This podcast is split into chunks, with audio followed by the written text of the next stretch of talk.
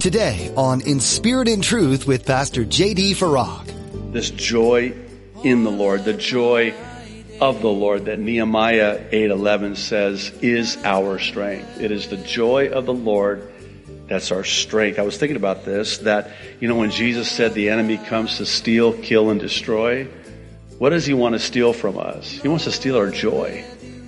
He wants to steal our hope. That's what he wants to rob us of because he knows that the joy of the Lord is our strength and he wants to weaken us. So how's he going to weaken us? By stealing our joy. You're listening to In Spirit and Truth, the radio ministry of Pastor J.D. Farag of Calvary Chapel, Kaneohe.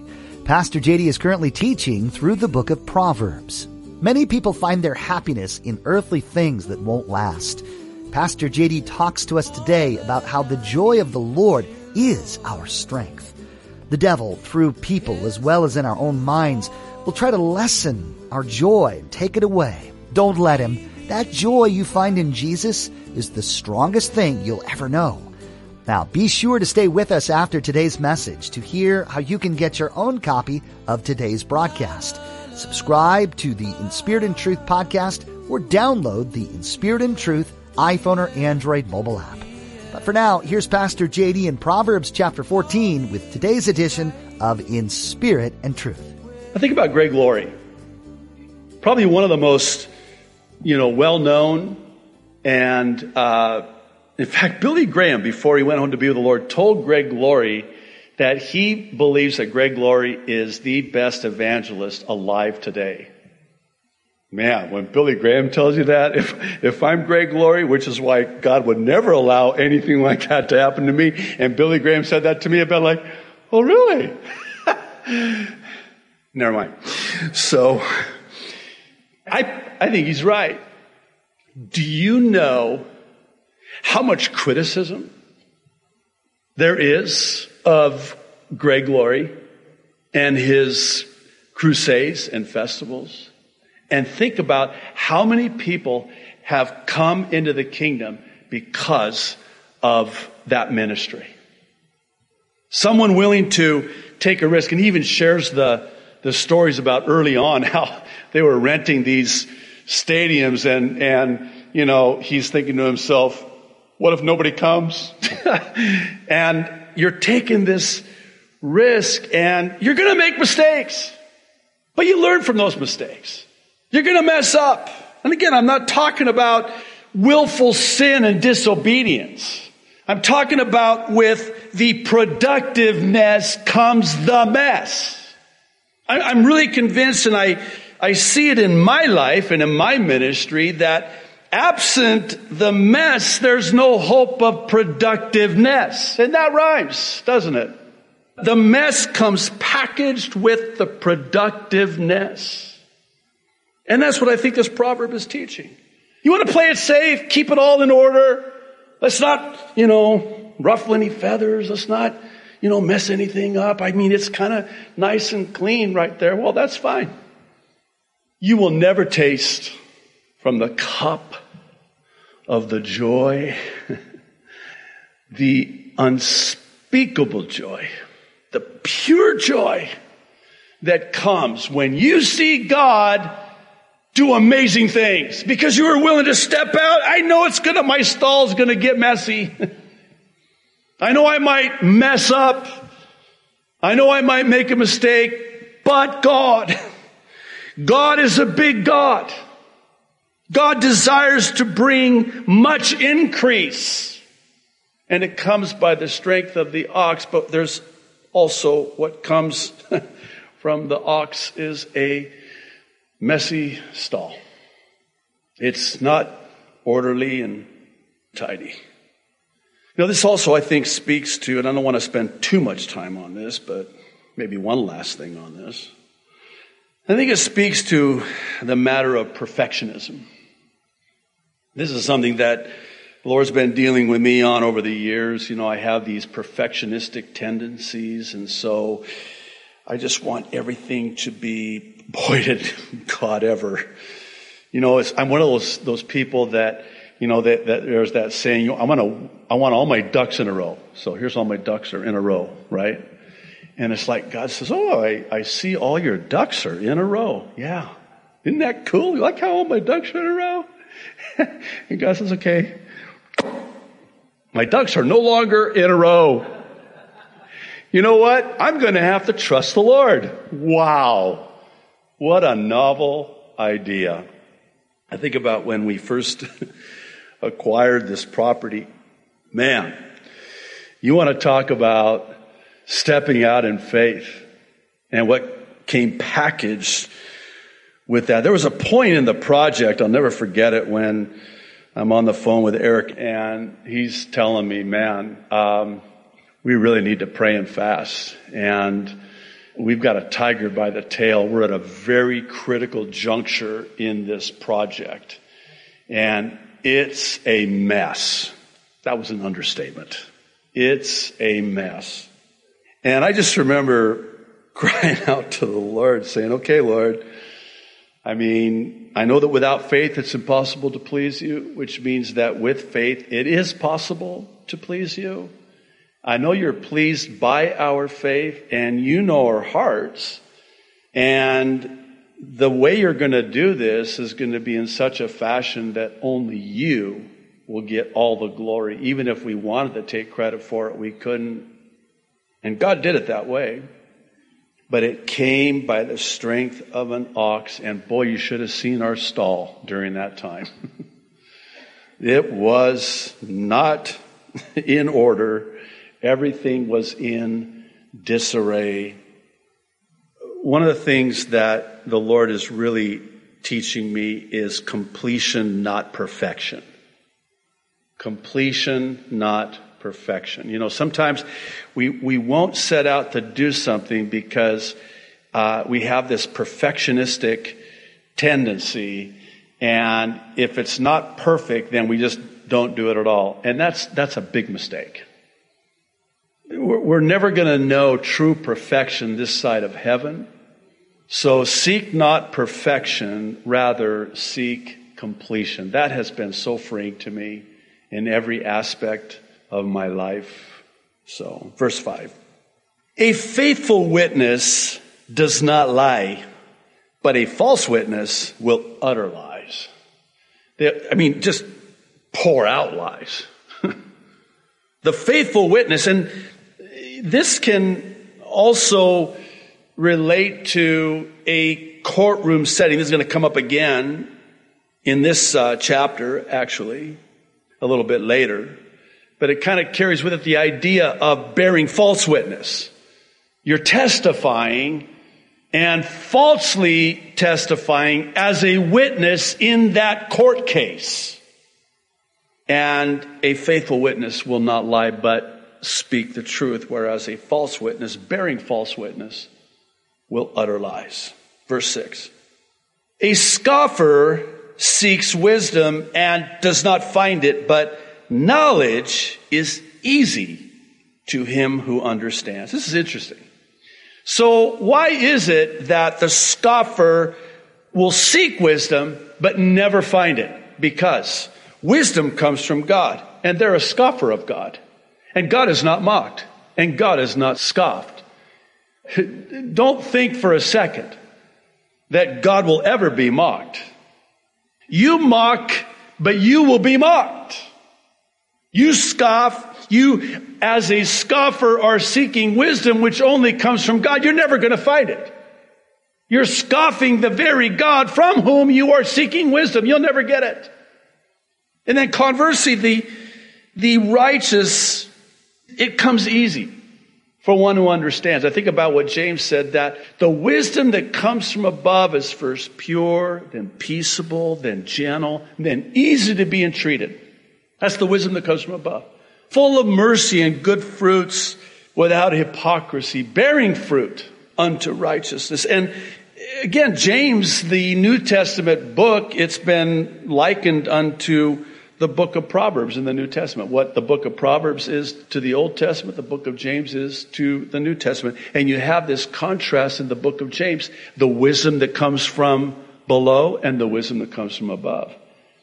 And it's actually a very good template if you're in the process of making a very important life decision. and you're seeking the wisdom. God, what is your will? I need wisdom in this decision. Well, take that decision making process and superimpose it upon the template of God's word, particularly in James, and measure it. Something else I want to talk about as we get towards the end, but measure it against the template of God's word. Uh, does this look like the wisdom that's from above? Are my motives pure? Is there a peace about it? Or does it look more like the worldly wisdom that's selfish and sensual and there's the list there and it kind of looks more like it fits that template more than it does this one and this is the wisdom that's from above and this is the wisdom that is from the world. Well there's your answer. Verse 7 i like this one. Go from the presence of a foolish man when you do not perceive in him the lips of knowledge what this Proverbs is saying is, okay, you're in this conversation and you're listening to this person. You're thinking to yourself, oh my goodness, this, this is going nowhere. Or how about this? You're sharing the gospel with them and you're not getting anywhere. I mean, you're coming up against a brick wall. I mean, they are a know-it-all and you perceive in them no wisdom, no knowledge. Get away. End the conversation. Walk away. There are some times when you're in the presence of someone who is foolish. The best thing you can do is remove yourself. Walk away from that conversation. Bring it to an end. Especially when you're sharing the gospel or answering a question. This is something that has served me well over the years. I have to discern are they looking for an answer or for an argument? If they're looking for an answer, hey, I'll take as much time as we need. And I will give to them an answer of that hope that lies within me. But if they're not looking for an answer, and you'll find out, and God will give you the discernment, they're not looking for an answer, they're looking for an argument. I, that's it. You know what? I don't want to sound mean, but Jesus said, just shake the sand off your slippers. and move on, man. Don't waste your time. Go from the presence of this foolish man. Verse 8 The wisdom of the prudent is to understand his way, but the folly of fools is deceit.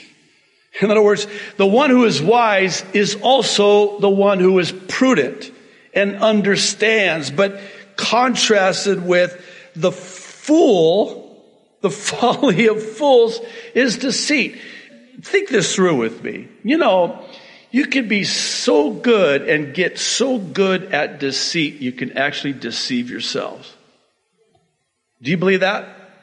You can get so good at lying that you start believing your own lies. I mean, I mean, when you do that over an elongated period of time, it just almost becomes second nature. You can get really good at it. They call it being self-deceived.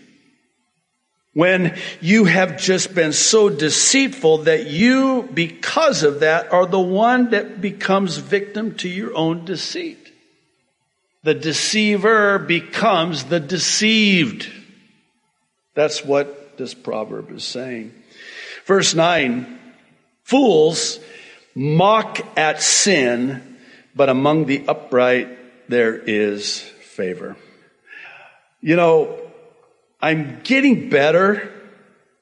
I've come a long ways. I should say God has brought me a long ways. I don't react as I used to when I hear the absurdity of the fool who mocks at sin and calls evil good and good evil. Isaiah says there's a curse upon those who call evil good and good evil.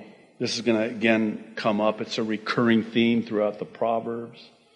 That righteousness exalts a nation. We'll see it again in chapter 14. Righteousness exalts a nation. I mean, we live in a nation today where there is just a mockery at what God calls sin, what Jesus died for, as sin. And they make a mockery of it. And they mock the righteous too, by the way. I mean, we're the laughing stock of the fool. We'll get the last laugh, the laughs on them, the jokes on them in the end. But I mean, can you imagine? I mean, I heard a, a statement again. I'm, I'm getting better. I still react. I just don't react like I used to. How am I doing, by the way, on that? Am I, am I self-deceived? Thinking I'm doing better than I really am in this regard. But I heard something and I just, it, I just, I was stunned. And it was something to this effect, and it was pretty recent, and I saw it on, on Fox News, and it was in this regard. Can you believe that people have the audacity to actually think that there are only two genders, male and female? I'm like, now you understand what I mean by I'm doing a lot better. See, there was a time when I didn't do so good with that. Okay, let's move on. At first, I'm getting very convicted here. So, verse 10. This is an interesting proverb. The heart knows its own bitterness, and a stranger does not share its joy. What this proverb is, is teaching is that when it really comes down to it, we really don't know what people are going through. Whether it's going through this dark anguish, this deep, painful trial. I mean, even if they wanted to try to explain to you, you would never be able to understand. I think one of the worst things we could ever say to anyone when they're going through a very difficult time is, I know how you feel. Like, you don't know how I feel. No one knows how hard this is. Only one knows, and that's the Lord. Now, there's another side to this, too. A stranger does not share its joy. There are sometimes, too, on the opposite end of this, where you don't have any idea what I'm experiencing right now. This joy that I have, this joy in the Lord, the joy of the Lord that Nehemiah 8:11 says is our strength. It is the joy of the Lord that's our strength. I was thinking about this that you know when Jesus said the enemy comes to steal, kill and destroy, what does he want to steal from us? He wants to steal our joy. He wants to steal our hope. That's what he wants to rob us of because he knows that the joy of the Lord is our strength and he wants to weaken us. So how's he going to weaken us? By stealing our joy. If he can steal our joy and the joy of the Lord's our strength, then he's going to weaken us. That's why he does it. Verse 11. The house of the wicked will be overthrown, but the tent of the upright will flourish. In other words, at some point, the unrighteous, the wicked, that is built on the sand, the shifting sand, it's going to come down. It's just a matter of time. It hasn't yet, it will. And then by contrast, the house of the upright will always flourish. And it's built on that solid foundation and it will always prosper. Verse 12, this is a very well known proverb and for good reason. There is a way that seems right to a man, but its end is the way of death. This is certainly true when it comes to eternal life. Jesus said, I am, I am, the way, not a way, the way, the truth, and the life. And no one comes to the Father except through me. So you might think that that path you're on is the right path, but you need to know where does it end. Now, certainly with eternal life, this is a truth of truths that there can be this way that we're on, this path that we're on. It can certainly seem like it's the right path. But in the end, it is the way of death. It leads to death. Now let's back it up and talk about it in practical, everyday terms. I think we would do well to think through those paths that we've chosen that we're on in our lives. And ask ourselves this important question where does this lead? How will this end? Now, if you don't know, find somebody that has taken a similar path. See how it ended for them. See where it led for them. And if you should have the opportunity and the Lord should present that opportunity, I think it would be very appropriate to ask them, listen, I, uh, I notice that you chose this path. How's it working out for you? Oh, my goodness. You have no idea. It was the worst decision I ever made in my, I thought it was the right decision. Oh, there's a way, a decision that seems right to a man. But it turned out to be, in the end, the worst decision of my life. It almost cost me my life. Here's the thing too, and I, this is a whole sermon unto itself. But we choose those paths. We make those decisions based on how we feel. Last time I checked, we don't live our lives by feelings, we live our lives by faith. we walk by faith, not by sight, not by feelings, how we feel, how it looks. Oh, this looks good. This looks right. This feels right. Have you ever heard that expression? How can something that feels so good be so wrong? Easy! Verse 13. Even in laughter, the heart may sorrow and the end of mirth may be grief. When I was preparing for tonight's teaching, I happened to, when I got to verse 13, I happened to look over in my office, I have, you know, these screens and I have this photo frame right to the right of my computer and I have over a thousand pictures. I mean, priceless pictures of my children when they were young, growing up. And they phase out, they transition every five seconds. And so there was about a 15, 20, 25 second span of like five photos of my boys when they were very young and it brought so much joy and laughter, but then it was bittersweet because they're all grown up.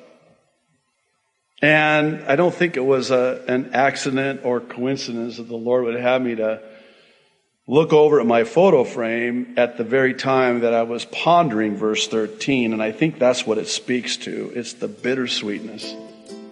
You know, there was laughter, there was joy, but then there was also sorrow. It was a bittersweet thing. The words of wisdom the book of Proverbs provides weren't meant to only be applied to life in the author's time. They were also meant to benefit generations to come, including you. All ages and walks of life can benefit from this book in this modern world. Proverbs gives you practical advice for living a life that's pleasing to your Creator. It also shares insight for ways to interact with others to not only show love, but to model Jesus. Pastor JD will have more to share from Proverbs when you join us next time on In Spirit and Truth. In the meantime, you can listen to more teachings from Pastor JD at our website, inspiritandtruthradio.com. You can also subscribe to our podcast, connect with us on Facebook, Twitter, Instagram, and YouTube, and even download our mobile app. This is a great way to keep Pastor JD's teachings with you wherever you go, and even share them with others. You'll find a link to download at our website. Again, that's in spiritandtruthradio.com. We also invite you to check out Pastor JD's weekend update, the Mideast Prophecy Update. In these updates, Pastor JD takes a critical look at the news and events happening around the globe and compares them to prophecies of the Bible, sharing God's views on what's taking place. You'll find these updates on our mobile app or on our website. One more time, that's in spiritandtruthradio.com.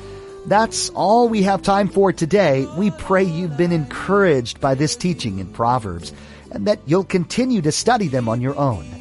Tune in next time for more right here on In Spirit and Truth.